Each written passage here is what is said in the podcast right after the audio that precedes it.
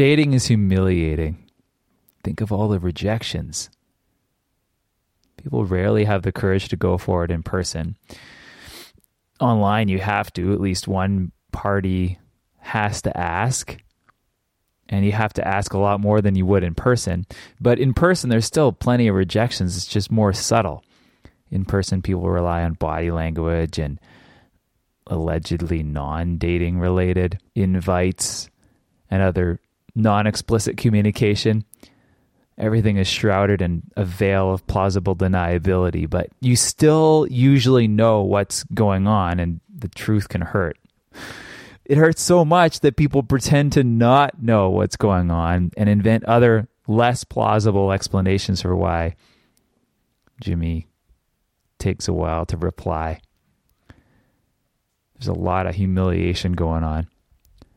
It's just another reason why, as some of my friends and I like to say, creating, not dating.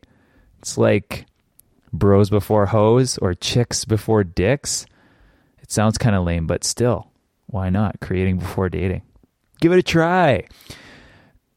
Regardless of whether you think dating's where it's at, it's going to be worth it in the end when you find that special someone.